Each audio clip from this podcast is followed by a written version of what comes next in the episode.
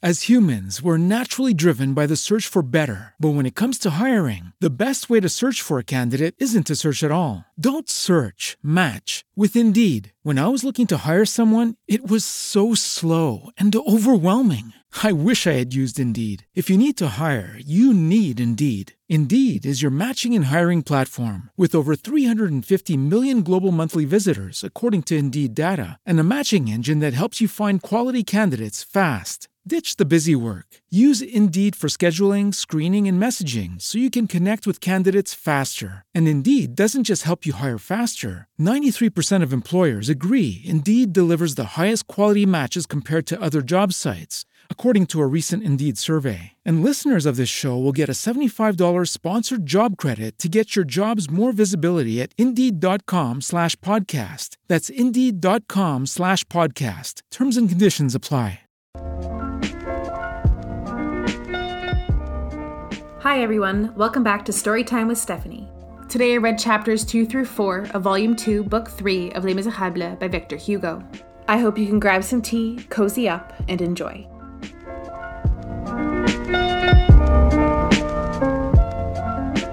Chapter 2 Two Complete Portraits. So far in this book, the Thénardiers have been viewed only in profile. The moment has arrived for making the circuit of this couple and considering it under all aspects. Thénardier had just passed his 50th birthday. Madame Thénardier was approaching her 40s, which is equivalent to 50 in a woman, so that there existed a balance of age between husband and wife. Our readers have possibly preserved some recollection of this Thénardier woman ever since her first appearance. Tall, blonde, red, fat, angular, square, enormous, and agile. She belonged, as we have said, to the race of those colossal wild women who contort themselves at fairs with paving stones hanging from their hair. She did everything about the house made the beds, did the washing, the cooking, and everything else. Cosette was her only servant, a mouse in the service of an elephant. Everything trembled at the sound of her voice window panes, furniture, and people. Her big face, dotted with red blotches, presented the appearance of a skimmer. She had a beard. She was an ideal market porter dressed in woman's clothes. She swore splendidly. She boasted of being able to crack a nut with one blow of her fist. Except for the romances which she had read and which made the affected lady peep through the ogress at times in a very queer way, the idea would never have occurred to anyone to say of her, that is a woman. This Thénardier female was like the product of a wench engrafted on a fishwife. When one heard her speak, one said, that is a gendarme. When one saw her drink, one said, that is a carter. When one saw her handle Cosette, one said, that is a hangman. One of her teeth projected when her face was in repose. Thénardier was a small, thin, pale, angular, bony, feeble man who had a sickly air and who was wonderfully healthy. His cunning began here. He smiled habitually by way of precaution and was almost polite to everybody, even to the beggar whom he refused half a farthing. He had the glance of a polecat and the bearing of a man of letters. He greatly resembled the portraits of the Abbé Delille. His coquetry consisted in drinking with the carters. No one had ever succeeded in rendering him drunk. He smoked a big pipe. He wore a blouse, and under his blouse an old black coat. He made pretensions to literature and to materialism. There were certain names which he often pronounced to support whatever things he might be saying Voltaire, Raynal, Parny, and singularly enough, St. Augustine. He declared that he had a system.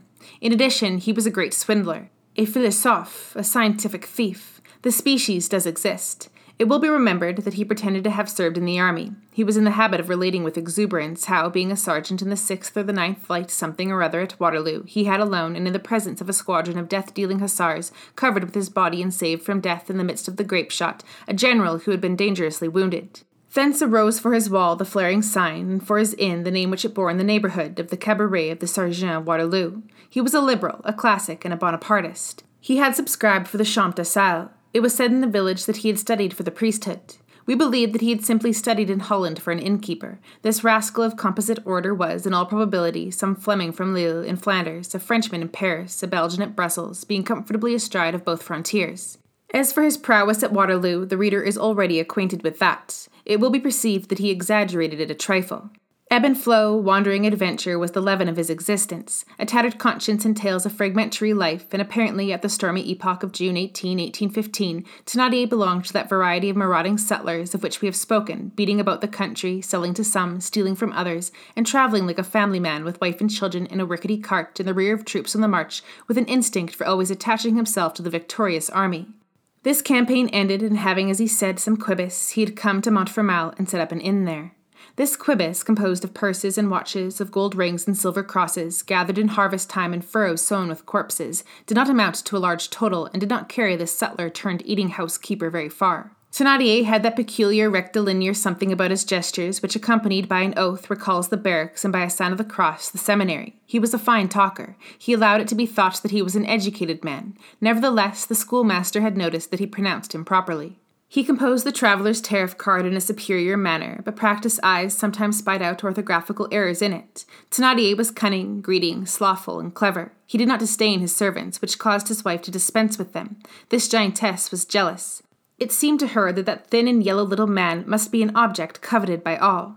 Thénardier, who was, above all, an astute and well balanced man, was a scamp of a temperate sort. This is the worst species. Hypocrisy enters into it. It is not that Thénardier was not, on occasion, capable of wrath to quite the same degree as his wife, but this was very rare, and at such times, since he was enraged with the human race in general, as he bore within him a deep furnace of hatred, and since he was one of those people who are continually avenging their wrongs, who accuse everything that passes before them of everything which has befallen them, and who are always ready to cast upon the first person who comes to hand, as a legitimate grievance, the sum total of the deceptions, the bankruptcies, and the calamities of their lives, when all this leaven was stirred up in him, and boiled forth from his mouth and eyes, he was terrible. Woe to the person who came under his wrath at such a time. In addition to his other qualities, Thénardier was attentive and penetrating, silent or talkative, according to circumstances, and always highly intelligent. He had something of the look of sailors who are accustomed to screw up their eyes to gaze through marine glasses. Thénardier was a statesman. Every newcomer who entered the tavern said, on catching sight of Madame Thénardier, There is the master of the house. A mistake. She was not even the mistress. The husband was both master and mistress. She worked, he created. He directed everything by a sort of invisible and constant magnetic action. A word was sufficient for him, sometimes a sign. The mastodon obeyed. Thénardier was a sort of special and sovereign being in Madame Thénardier's eyes, though she did not thoroughly realize it. She was possessed of virtues after her own kind. If she had ever had a disagreement as to any detail with Monsieur Thénardier, which was an inadmissible hypothesis, by the way, she would not have blamed her husband in public on any subject whatever. She would never have committed before strangers that mistake so often committed by women, and which is called in parliamentary language exposing the crown. Although their concord had only evil as its result, there was contemplation in Madame Thénardier's submission to her husband. That mountain of noise and of flesh moved under the little finger of that frail despot. Viewed on its dwarfed and grotesque side, this was that grand and universal thing, the adoration of mind by matter, for certain ugly features have a cause in the very depths of eternal beauty. There was an unknown quantity about Thénardier, hence the absolute empire of the man over that woman. At certain moments she beheld him like a lighted candle, at others she felt him like a claw. This woman was a formidable creature who loved no one except her children and who did not fear anyone except her husband. She was a mother because she was mammiferous, but her maternity stopped short with her daughters, and, as we shall see, did not extend to boys. The man had but one thought how to enrich himself. He did not succeed in this. A theatre worthy of this great talent was lacking. Thénardier was ruining himself at Montfermeil, if ruin is possible to zero. In Switzerland or in the Pyrenees, this penniless scamp would have become a millionaire, but an innkeeper must browse where fate has hitched him. It will be understood that the word innkeeper is here employed in restricted sense and does not extend to an entire class. In this same year, 1823, Thénardier was burdened with about 1,500 francs worth of petty debts, and this rendered him anxious. Whatever may have been the obstinate injustice of destiny in this case, Thénardier was one of those men who understand best, with the most profundity and in the most modern fashion, that thing which is a virtue among barbarous people and an object of merchandise among civilized peoples hospitality. Besides, he was an admirable poacher and quoted for his skill in shooting. He had a certain cold and tranquil laugh which was particularly dangerous. His theories as a landlord sometimes burst forth in lightning flashes. He had professional aphorisms which he inserted into his wife's mind.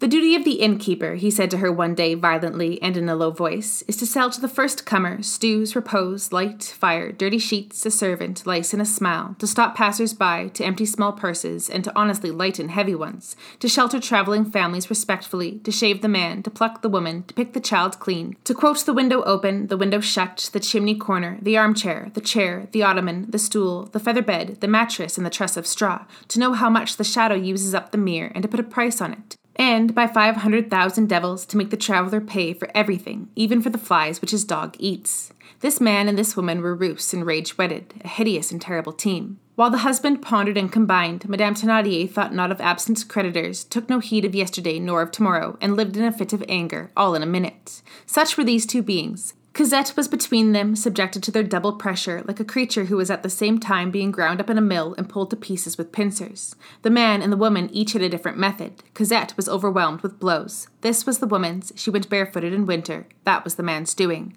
Cosette ran upstairs and down, washed, swept, rubbed, dusted, ran, fluttered about, panted, moved heavy articles, and weak as she was, did the coarse work. There was no mercy for her, a fierce mistress and venomous master.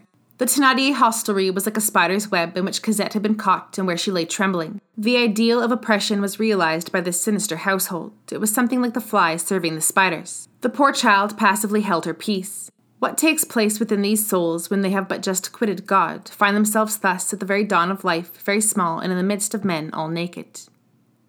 Chapter 3 Men must have wine, and horses must have water.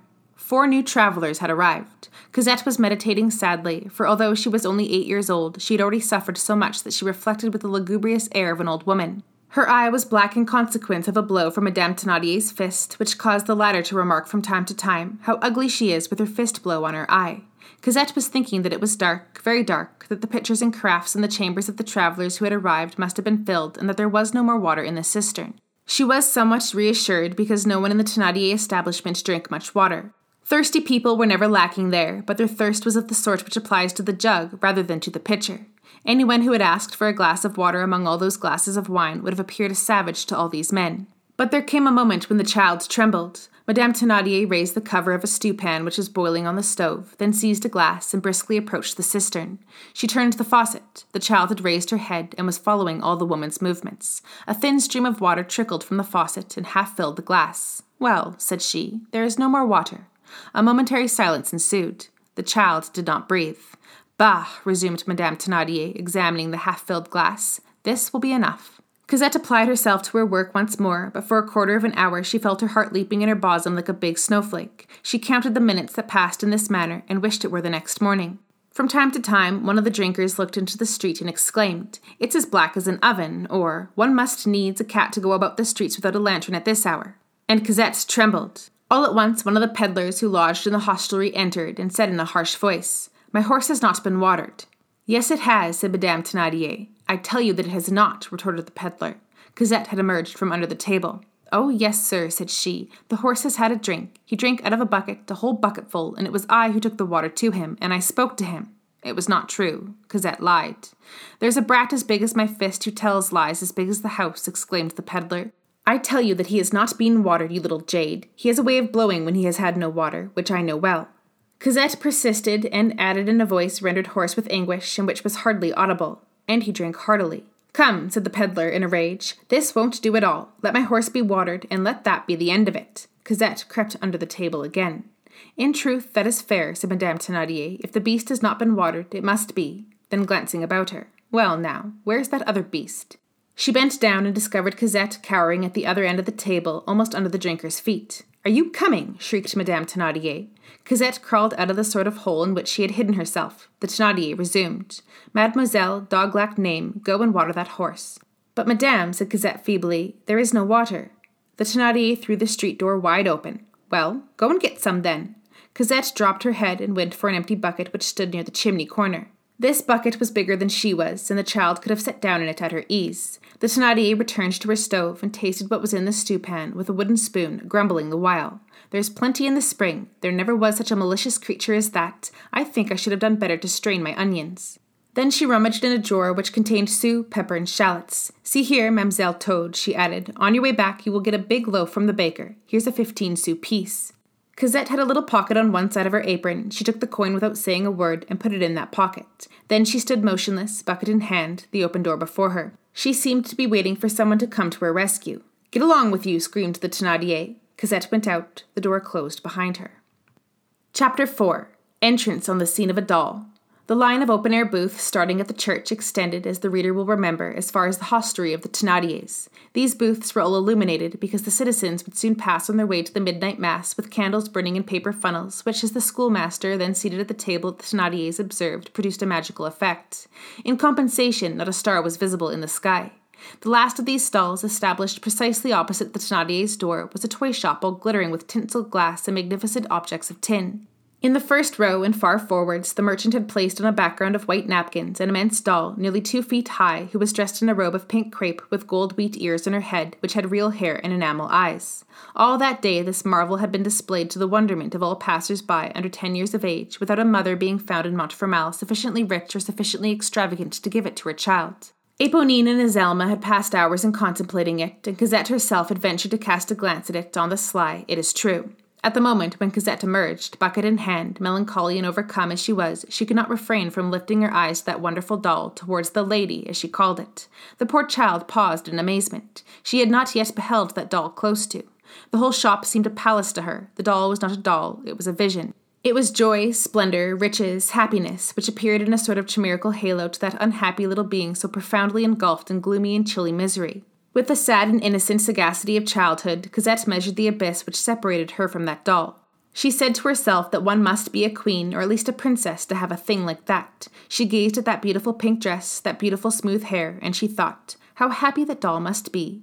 She could not take her eyes from that fantastic stall. The more she looked, the more dazzled she grew. She thought she was gazing at paradise. There were other dolls behind the large one, which seemed to her to be fairies and genii. The merchant, who was pacing back and forth in front of his shop, produced on her so much the effect of being the eternal father. In this adoration, she forgot everything, even the errand with which she was charged. All at once, the Thénardier's coarse voice recalled her to reality. What, you silly jade! You have not gone. Wait, I'll give it to you. I want to know what you were doing there. Get along, you little monster! The Thénardier had cast a glance into the street and had caught sight of Cosette in her ecstasy. Cosette fled, dragging her pail and taking the longest strides of which she was capable.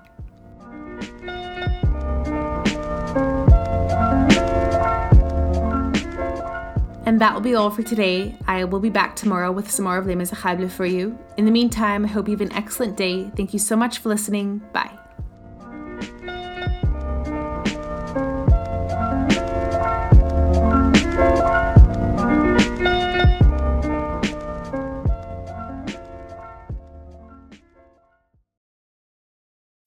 As humans, we're naturally driven by the search for better. But when it comes to hiring, the best way to search for a candidate isn't to search at all. Don't search, match with Indeed. When I was looking to hire someone, it was so slow and overwhelming. I wish I had used Indeed. If you need to hire, you need Indeed. Indeed is your matching and hiring platform with over 350 million global monthly visitors, according to Indeed data, and a matching engine that helps you find quality candidates fast. Ditch the busy work. Use Indeed for scheduling, screening, and messaging so you can connect with candidates faster. And Indeed doesn't just help you hire faster. 93% of employers agree Indeed delivers the highest quality matches compared to other job sites, according to a recent Indeed survey. And listeners of this show will get a $75 sponsored job credit to get your jobs more visibility at Indeed.com slash podcast. That's Indeed.com slash podcast. Terms and conditions apply.